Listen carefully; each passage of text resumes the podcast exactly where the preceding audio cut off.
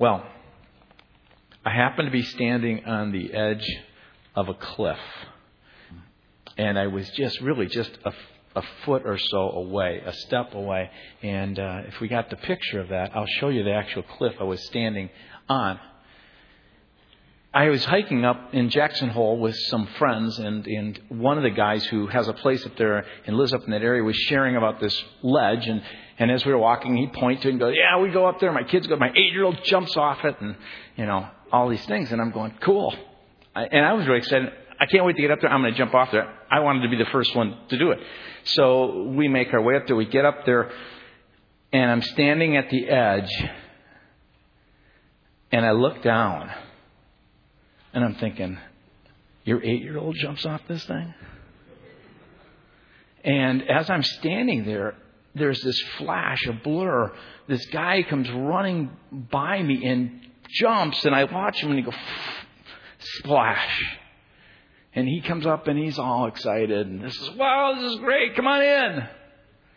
So I took a step a little bit closer. Now I'm a step from the edge. And another guy came up behind me and put his hand on my shoulder and said, um, Are you going to jump? I, yeah, I'm, I'm, sure I will. And uh, said, What's holding me back? I, I, just give me a minute. And he just over the edge. Splash. And yeah, they're both down there now, just having a blast. And I'm standing on the edge, and I'm, I'm standing there with fear afraid to make this jump. My faith, which was so strong moments ago, is faltering. And so I'm standing there. But one thing that was really interesting to me I truly believe I would have stood on that edge and walked away if it wasn't for two people going ahead of me. And their faith acted out began to encourage my faith and shame me a little bit. Um, and I think it's interesting how we can see someone do something and act in such a way that it gives you even hope that maybe you can do that. Well, as you look at these stories of Matthew, one of the things that's really interesting is as I was you know, saying, God, what do you, what do you want me to teach on? And as, as I was reading through my quiet times back last fall, and I read through chapters eight and nine, I was struck with this, this, these stories, one after another, of healing. Of people who stepped out in faith and went to the edge and jumped, and they jumped into the arms of Jesus, so to speak, with what was on their heart, and God met the need of their heart. And these, these stories, one after another, are meant in, in a sense to encourage us to come to a point where we will put whatever it is in our heart fully into the hands of Jesus. And say, Jesus, here's, here it is. And we trust you with it. Probably one of the hardest things for me to learn throughout my life is I, I, so often want to come to Jesus and say, This is exactly what I want you to do. But to come to Him and recognize He can do exactly what maybe my heart wants, but I give it to Him and I step out in faith and I trust Him to do it. And these people do it. And, and in this case, in each particular case, it's this power of God expressed in their faith, making a difference in their life. So you see these stories beginning in chapter 8 verses 1 through 4, a leper comes to Jesus, and his question is really simple. God, are you willing? Jesus, are you willing? And Jesus, representing God's heart fully, can hardly let him finish. And he said, Of course I'm willing. That's the nature of God towards those who come to him in humility with need. And then you go to verse 10. This guy who's not even a Jew, he's a centurion who's, who's outside the faith. He comes on behalf of a servant of his and comes to Jesus and, and says, Jesus, will you do it? And he says, you know what, Jesus, you can stay right here. You don't even have to come home with me. By what you say, if you say it, I'm sure it's done because I'm a man under authority. And Jesus is astonished. Only two times in Scripture it says Jesus is astonished. Both of them non Jews. And he says, truly, I have not found anyone in Israel who can leap with such faith can trust me. And then verse 25, they're in the boats, and the disciples at this time, Jesus is showing the incredible power that he has again and again. So the disciples should be learning something. They're in this boat, Jesus in the back sleeping, a storm comes up, and, and as it's beginning to throw them and, and, toss them to such a place that they fear their lives. They yell out, Lord, save us. Jesus stands up and he says to them, You have little faith.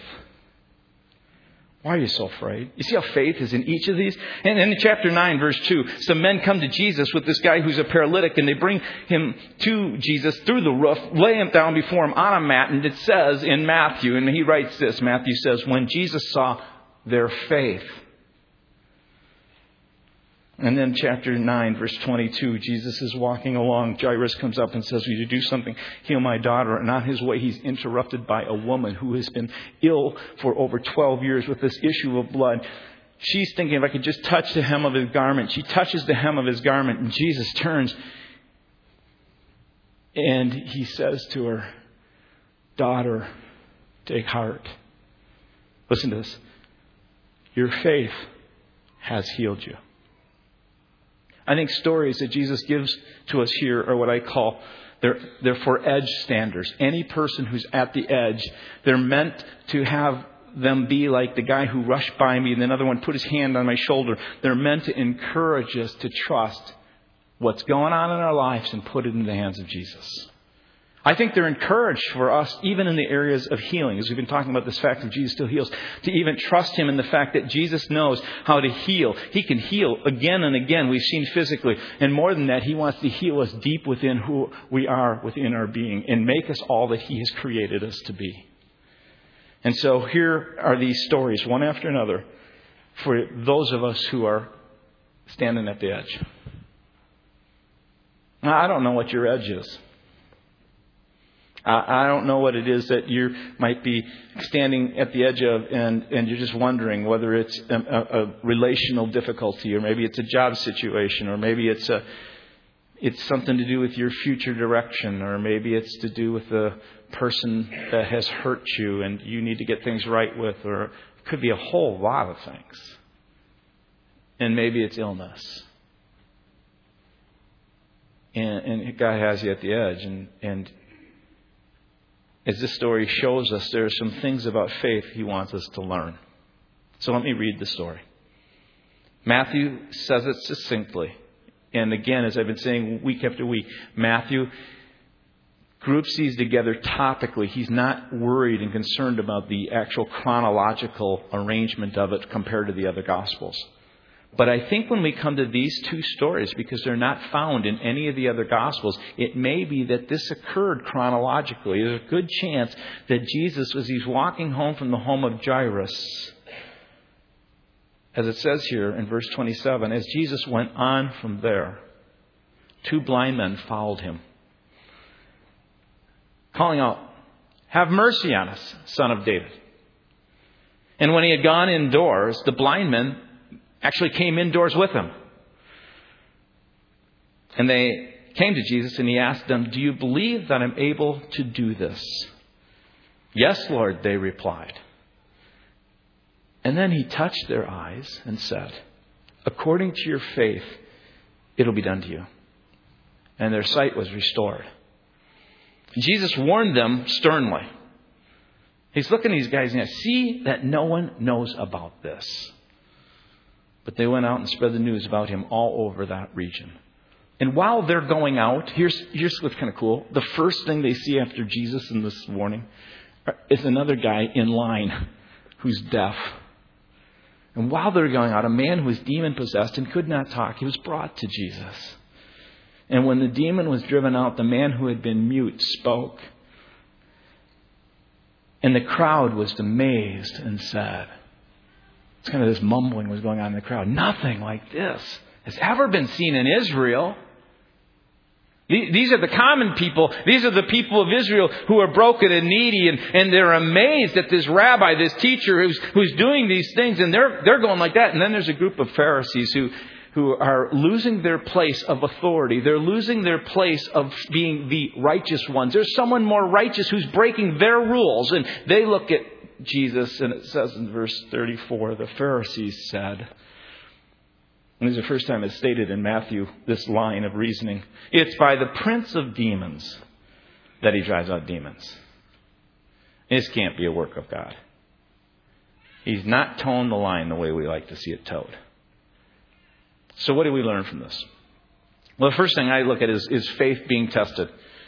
The first thing I want you to notice here is how often when you come to Jesus and you stand at the edge, you may stand at the edge for a while, so to speak, before anything ever happens. There's a reason sometimes, and we're not really fully aware. Have you ever wondered why it isn't that the first time you cried out with all your heart, at least you thought you were, and maybe the second, third, or fourth time you cry out to God, and maybe it's been a month, or maybe it's been a year, or maybe it's been two years, or maybe it's been ten, ten years, and, and you're crying out to God, and you say, God, why don't you answer? I've been at the edge of this place for a long time. And if we look at this passage, you'll find it's helpful, I think, and pretty instructive because you get this idea of faith being, being tested and being tried and, and, and being stretched. If you look closely at the account, it says the two blind men followed him, calling out, Have mercy on us, son of David. I mean, you've probably all experienced this to some degree. These are two beggars, in a sense, that are standing, following behind Jesus. And it may have been as Jesus was leaving from Jairus' home, where this daughter of, of Jairus has just been raised from the dead, and news is out, and they're going, wow, this is incredible. There's a line of people going, maybe for me now. And so these two guys who are blind, they're thinking, hey, I gotta get, I gotta get some of this. They're, they grab the cloak of someone as they begin to follow Jesus, because there's a crowd often following Jesus. And as they're following Jesus, you can see the one guy's holding on to the, to the cloak of the other guy and another guy, and they're, they're going along and they're going, Jesus, you know, have, have mercy on us, son of David. Have mercy on us. You ever felt that kind of thing? I, I remember when I worked in Miami, Fort Lauderdale area, when I would come, go from the airport to one of the places I was working, often there would be these street corners. There'd be people that were homeless or there were people who were on the edge and they were pandering and they wanted money and they would stand there and they'd have maybe a bag or a, a box or whatever, or a bucket and and, and you would, they would be worn and they'd be torn and they'd be standing there and, and you know you're in the car and you just don't want to look because they're basically saying, "Have mercy on me." Or maybe you've had that happen if you've walked down and you've been in Minnesota and you've and maybe downtown or something like that, and as you walk by and someone's crying out, you're just saying, "Come on, a couple bucks, just a couple bucks for a cup of coffee." You have that experience? Uh, that, I just get that in your mind. Here is Jesus. He's walking away, and these these guys are going, "Have mercy on us, son of David." And they keep following, and Jesus, think about it. These guys are blind. It's hard enough to follow. And Jesus keeps going on his way. I mean, you kind of go, insensitive, isn't he? I mean, why in the world? I mean, just turn and say, you know, be healed. But he goes on his way. And they're calling out, Son of David. It's interesting they call it Son of David. Uh, they're not calling out Rabbi. They're not calling out his first name Jesus. They're saying Son of David because there was this expectation after what has been happening. There's this line of, of, of, of thought going around. And maybe this isn't just some rabbi. Maybe this is the one we've been expecting, the Messiah, the one who comes from the line of David. So these guys, though blind physically, they see better than a lot of other people spiritually. They're not just saying rabbi. They're not just saying good teacher. These are ones who, at least though they can't see physically, spiritually, spiritually are getting some eyesight and they're yelling out, Son of David, this one we know is to come, this Messiah, would you have mercy on us? Because they believed that when the, the Son of David would come and the Messiah would come, he would come with gifts. The kingdom of God would come with power, be available to people. That was the whole promise of when Jesus would come, that, that power would now be available to his people. And so in Isaiah chapter 35, which I think kind of underlies what's going on here, Isaiah says to the people, in a sense, when this Messiah comes, this is what you need to do. He's talking to the people many years before, standing on the edge, so to speak. he says, Strengthen your feeble hands, steady your knees that want to give way. Say to those with fearful heart, Be strong, do not fear. Your God will come. He will come with vengeance, with divine retribution. He will come to save you. Then will the eyes of the blind be opened and the ears of the deaf be unstopped. You see what's happening in Matthew? Here's two blind guys and a deaf guy. There's this expectation. Then the lame will leap like a deer and the mute tongue shout for joy. Water will gush forth in the wilderness, streams in the desert. So, guys, strengthen your grip and steady your knees. And though you're blind, you do see spiritually. Hang on and follow and have mercy is just a cry. It's a very non-specific one. It wasn't, you know, give us eyesight, Rabbi. It was just look at us, you know, mercifully do something for us. And so these beggars, as they follow, they take a whole lot of steps and follow Jesus all the way to his house. And they don't give up. And it says that when Jesus went indoors, the blind men came in as well. Is, is that amazing faith? They didn't, they didn't even get up. It's, it's interesting to me is you have this, this, these guys who are hanging on to the edge and they're, they're walking and they're following behind Jesus. And just imagine if they had gotten just a few blocks down, maybe a couple blocks from his home, they've been holding on the whole time. And let's give these guys names. Let's just, let's make, say they're Norwegian since there's some Norwegians here. You know, Ole's holding on. And he's, and he, he's saying to Sven, Sven, I, I, let's forget it. He's not listening. I'm, I'm going to let go. Sven's going, hang on. Don't let go. Ah, but I think I should let go. Can you imagine if they let go? But they didn't. They hung on. Uh, scripture tells us often our faith will be tried and tested. Our faith will be stretched like a muscle. God doesn't act right away in our situations. And they hang on. And they did what Jesus taught many times when he would say, always pray and not give up. It starts a parable that way. There's um, stories that I've been telling about people within our church who have experienced healing and, and God has worked in their life. And I, it's been kind of fun to, to kind of riddle into each of these messages stories of people who are either in our church or connected very closely to our church. And just this last week, um, Dee, our administrative assistant, sent out a note from Joe and Casey Bergquist, and some of you may have gotten that, their little daughter Emily. Emily has a very rare disease called fever, F E V R, which means, and so you doctors have grace on me, familial executive vitreal retinopathy. That's close, okay?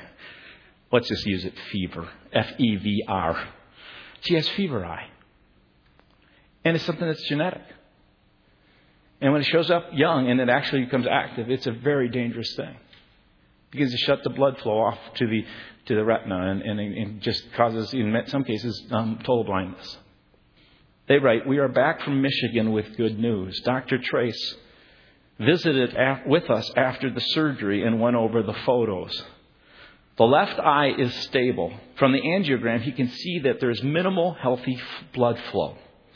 This was somewhat expected news. They were hoping that. That is one of the problems of what fever causes. He said that if this was her better eye, she would be able to develop some um, usable ambulatory vision.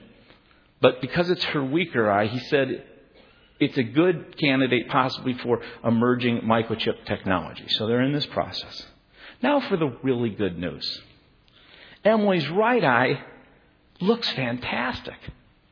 She has a lot of healthy vascular development from which Dr. Test Tone, um, eh, from his tone, doesn't seem typical of a fever eye, which has a significant radial fold. It's just not typical. He pointed to one section of the photo and said that it looks as if her eye is actually trying to form a new center of vision. The doctor said, I don't have the words to describe how good it is.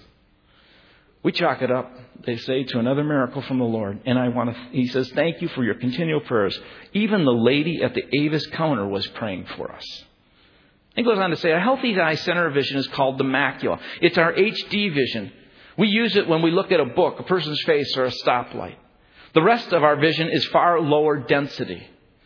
He gives us an example. He says, look straight ahead if you would. Let's say you're looking at a computer screen. And, and if you hold up your hand out to the side with maybe three fingers and you're looking at this computer screen, keep staring at the screen, he says, can you count how many fingers you are holding up without looking away from the screen? If you can, you're cheating. Your peripheral vision just doesn't have the resolution to give you a clear picture. This was the best we were thinking Emily would have for the rest of her life, this kind of vision. We had talked earlier in this journey about how it could be possible to grow a new macula in Emily's eye. And nobody had answers. We kept praying anyway. It just didn't seem a possibility. And in fact, he says, I remember a specific prayer from Casey at the dinner table one night when she just kind of blurted out and asked God to grow her Emily a new macula. Now I think about it, dang it, she should have asked him for two.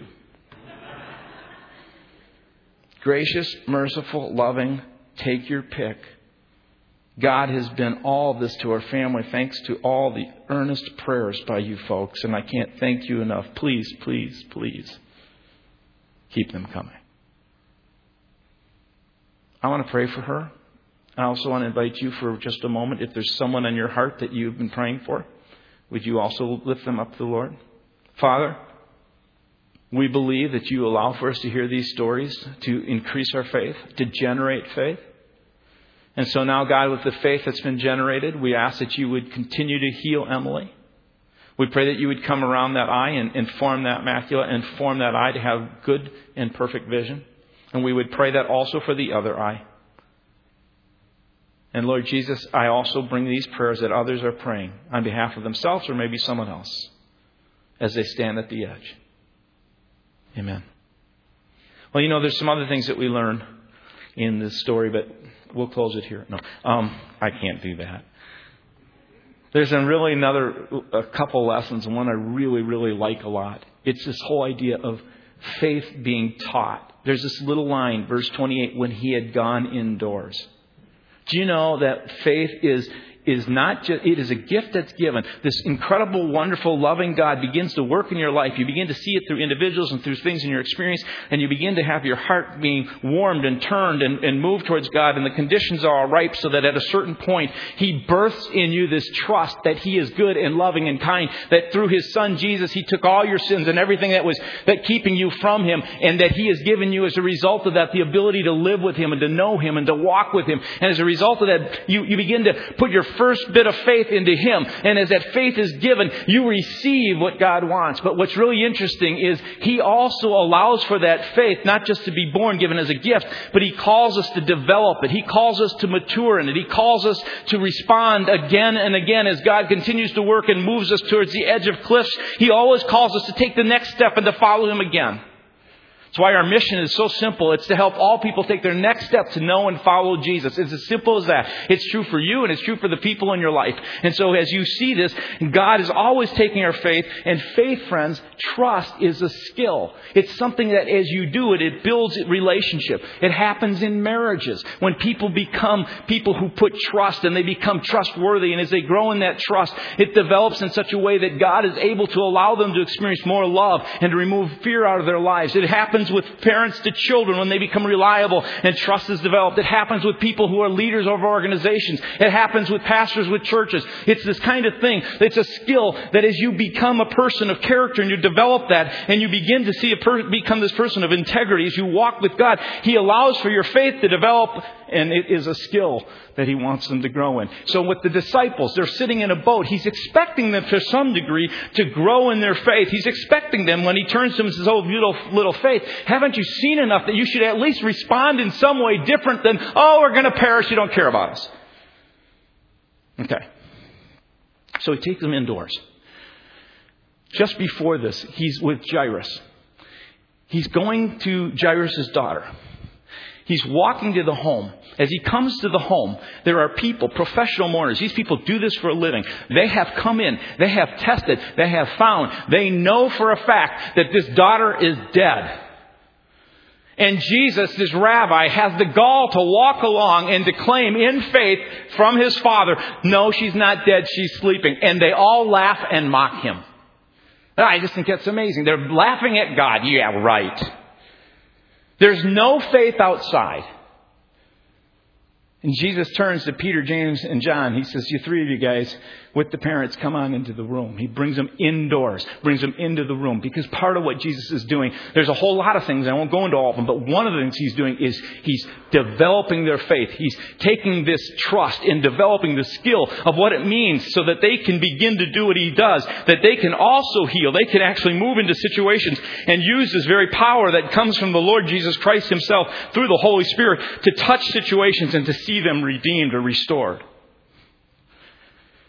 Now we have this idea, and, and, I believe so often in the church, we are on these different, para, these different um, ends of the spectrum where we are stand over here and we say, yeah, we believe God can do it, but we never step on faith. We're afraid because if we do and God doesn't follow through, we put His image into a position where He doesn't look good, or we're afraid that if we don't do it, that somehow it's about our own faith, and so we stand back here, it's a control fear position. Then we go to the other side where there are people who say, all you have to do, if you believe about anything, just faith in anything, there's a demon ever, under every, every rock. Every situation, all you have to do is apply faith, and it's a control thing as well. And what God is calling us to do is to be people who are, who are walking in sensitivity and alignment with the Spirit so that God can do the things He wants to do in people's lives that He is directing us to do. And that is not something that we just naturally do.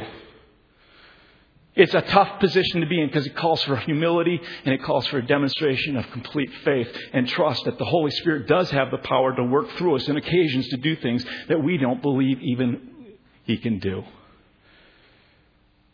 See, we have this sense when it comes to the ministry of healing. We forget the fact that there is not just faith for the person who's standing on the edge. But think about it. Jesus had complete, whole faith. And yet he took people around him, and I believe part of what he was doing in those situations was training and teaching them, developing their faith so that they could listen and they could hear. And, and, it, and it was this opportunity to teach them the fact that sometimes what gets in the way of a person's healing and a person's deeper walk with God or, or even a physical healing is they have a, a lack of, of, of, of forgiveness or there's bitterness that's occurred in their life or there's some kind of generational sin or there is something that has some kind of, as I talked a number of weeks ago, demonic influence. There are a lot of things. And it takes a person to grow in, in discernment and understanding and development of faith so that as they grow in that, they can apply those things and people can be free. That's what I believe the church is called to do and to grow in. But we have this idea that if we don't just aren't just like Jesus and you just don't go like that, then you can't do it. I, I, heard, I read a story um, George Will tells in one of the, uh, I think it was Newsweek magazine. He was using this illustration for something else, but I thought it was interesting. He, he talks about an adolescent who came to Mozart. Mozart, this incredible um, composer. And he asked Mozart, Mozart, how do you compose symphonies? And Mozart said that because the lad was so young, perhaps, young man, you should consider composing ballads. But the young man, he objected. You wrote symphonies when you were only 10 years old. Mozart replied, Yeah, and I didn't have to ask how either. We have the sense that if we just don't do it, we don't understand that faith, and it even comes around to this whole area of healing, is something that God develops in us. And so maybe instead of symphonies, He's just teaching us ballads. I don't even know what that means. But I think it means less than symphonies. I think it means with what the faith you have in you. So that when someone else jumps off the edge, it builds your faith so that you do it. And once you do it, you have more faith for that to happen again in maybe someone else when God is working and demonstrating it. I really believe, folks, this is something so significant that God is calling us to move into and to understand that we have been given, as it says, the Messiah who has come with his power. And we're not in this camp where we just kind of, it's all about us and we have all the power, whatever you want to do. And it's not in this other side. We're so afraid to step on faith. We're so afraid that if we do this, we're going to mar God's image. But it's in this place that says, God, here we are. Here's who we are. Train us in faith. Help us at least begin to write ballads for your name and for your cause so that people will give glory to you. There's a whole lot of other things, and I'm not going to go into them all. There's a faith that's being perfected. I'll just run by this quickly. When he had gone indoors, the blind men came to him. And he asked, Do you believe, says Jesus, do you believe that I'm able to do this? Yes, Lord. Those two guys replied. Here's Jesus. Jesus is so much about wanting us to understand more of who He is. It's not about doing a whole bunch of miracles. It's not about this stuff. It's about knowing who God is and how much God loves us and how much God can do in and through us. If you're holding back anything, it's like Don said, you know what? You won't experience all that God wants. You'll find yourself often falling back and coming back and falling back until you begin to say, God, here it is. I want you to have all of me. And I just want to say, if you're holding back, I, seriously, I just want to look you in the eyes and let the Holy Spirit work in your heart right now. If you're holding back, you're holding back on yourself and all that God wants to do for you or the people around you. because He is incredibly loving and gracious. He will never seek to do anything that will bring harm to you. Now, He may cause sometimes hurt, or He may cause sometimes testing and trials that you don't understand and you go, I don't get this, but He has always your good long term in mind. And so this idea of being perfected is Jesus has these guys come to him and he asks them a simple question because they get this. Spiritually, they're farther ahead than the other guys who have eyesight. They understand he's the son of David. But he says to them this, catch this, do you believe that I am able to do this? This is now moving from this Messiah who is the line of David who has come to rule us in political power. Now he's asking, do you believe I have the power, that I have the, the very presence of God and his Holy Spirit within me to come into your life, to personally change your life? Do I have the power to do that? He's saying, not just believe that I'm the, the, the son of David, but do you believe I'm the son of God? And all that we're going through, when you're standing on the edge, it's always God is pushing. What He's pushing us towards is not to be about miracles and be about healings or be about this or that. He's pushing us towards this complete, continual, um, confident um, faith that He is who He says He is. He's God in flesh. He, we may not see Him, but He's here. He's present right now. And He's available to you and for you. So He perfects the faith. And then he shows us it's only faith that's required. That's what this meaning of the, he, he touches his eyes and he says, again, the word, according to your faith, it will be done to you. And, and it's very similar to the lady who was with the, the, the garment and the hem. When she touched him, he looks at her and says, Take heart, daughter. Your faith has healed you.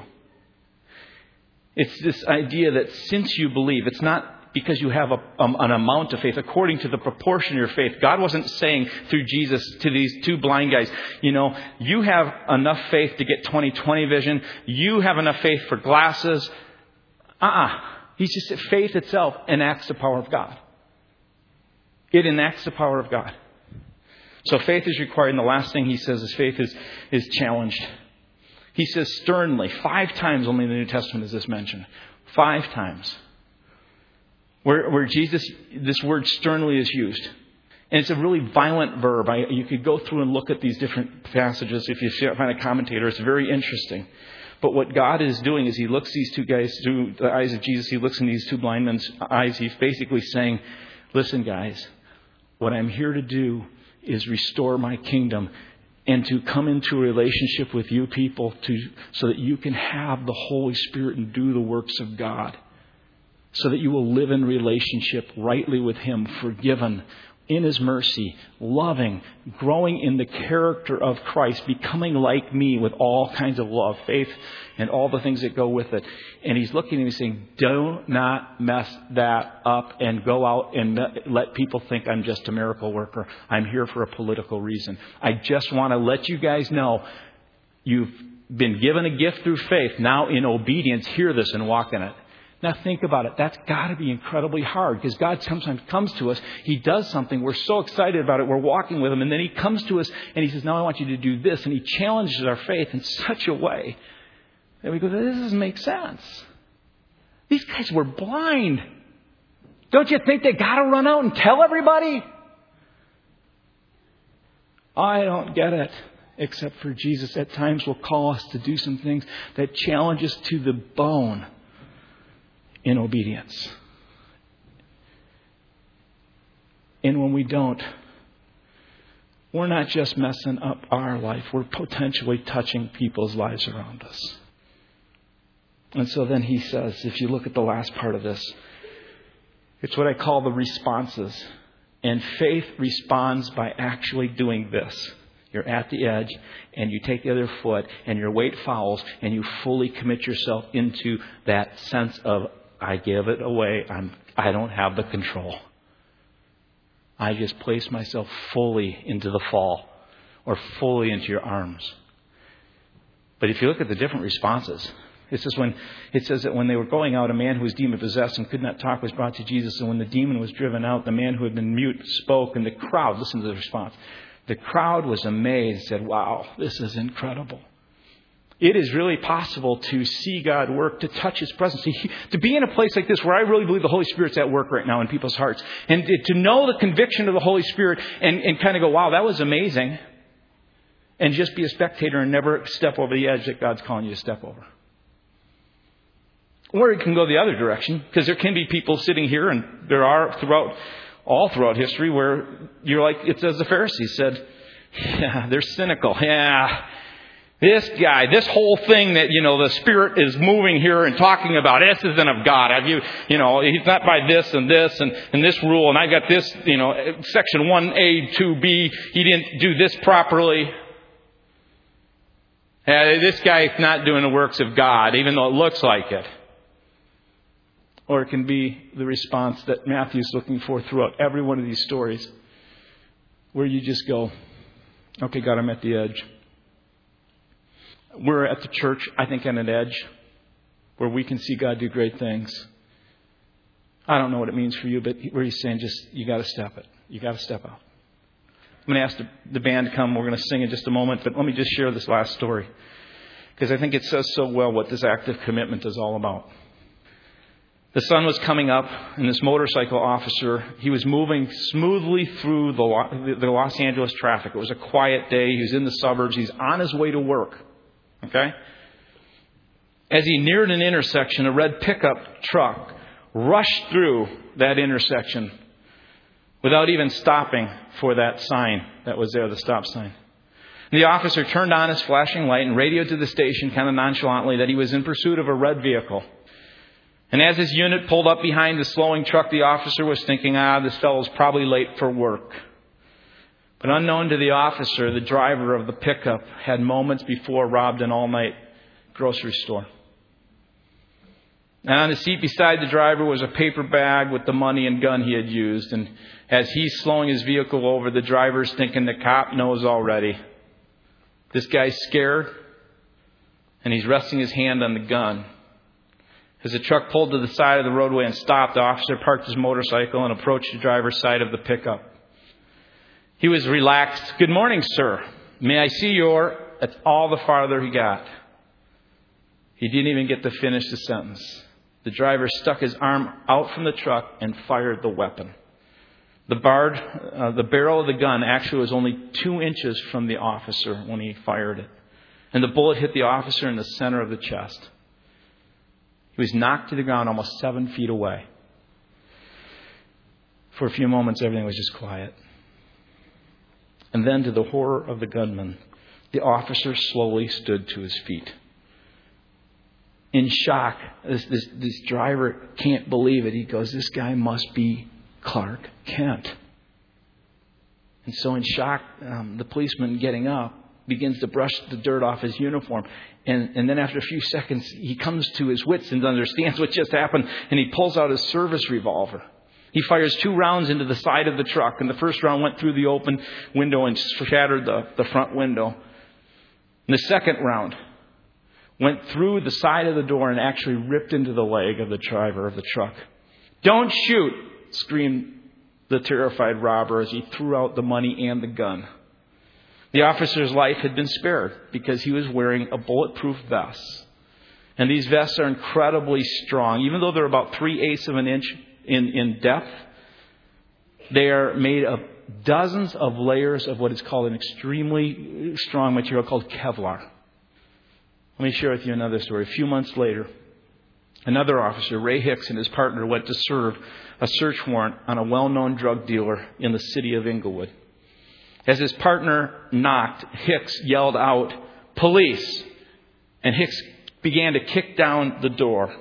And from inside the shabby apartment, four slugs were fired right through the door, and one found its mark. The impact was almost exactly where the motorcycle officer had been hit only a few weeks before, squarely in the center of his heart. Later, his partner recalled that as Hicks was falling, he said quietly, I'm hit. The coroner reported that the policeman lived less than a minute.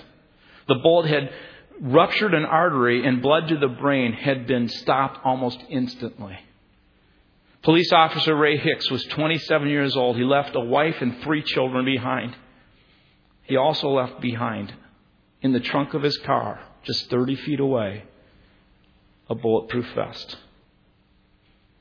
Every police officer in Los Angeles, they believe in bulletproof vests because they know they work. In fact, I doubt there's a policeman anywhere who doesn't believe that those vests can save lives. But guess what? Knowing that isn't enough. See, belief is not about just knowing. Belief that those things actually work isn't enough. An officer must do more than just believe in the vests. They must actually take the belief to the point of personal commitment. They must actually choose to put it on and to wear it. Even when it's hot, even when it's uncomfortable. For Ray Hicks, life and death was the difference of one little step. And that step was he had known a bunch of things, but he failed to act on the one thing that would have changed his entire life. There are people, you may be someone who has known a whole lot about God, about His truth. You may have been in the church since you were a kid.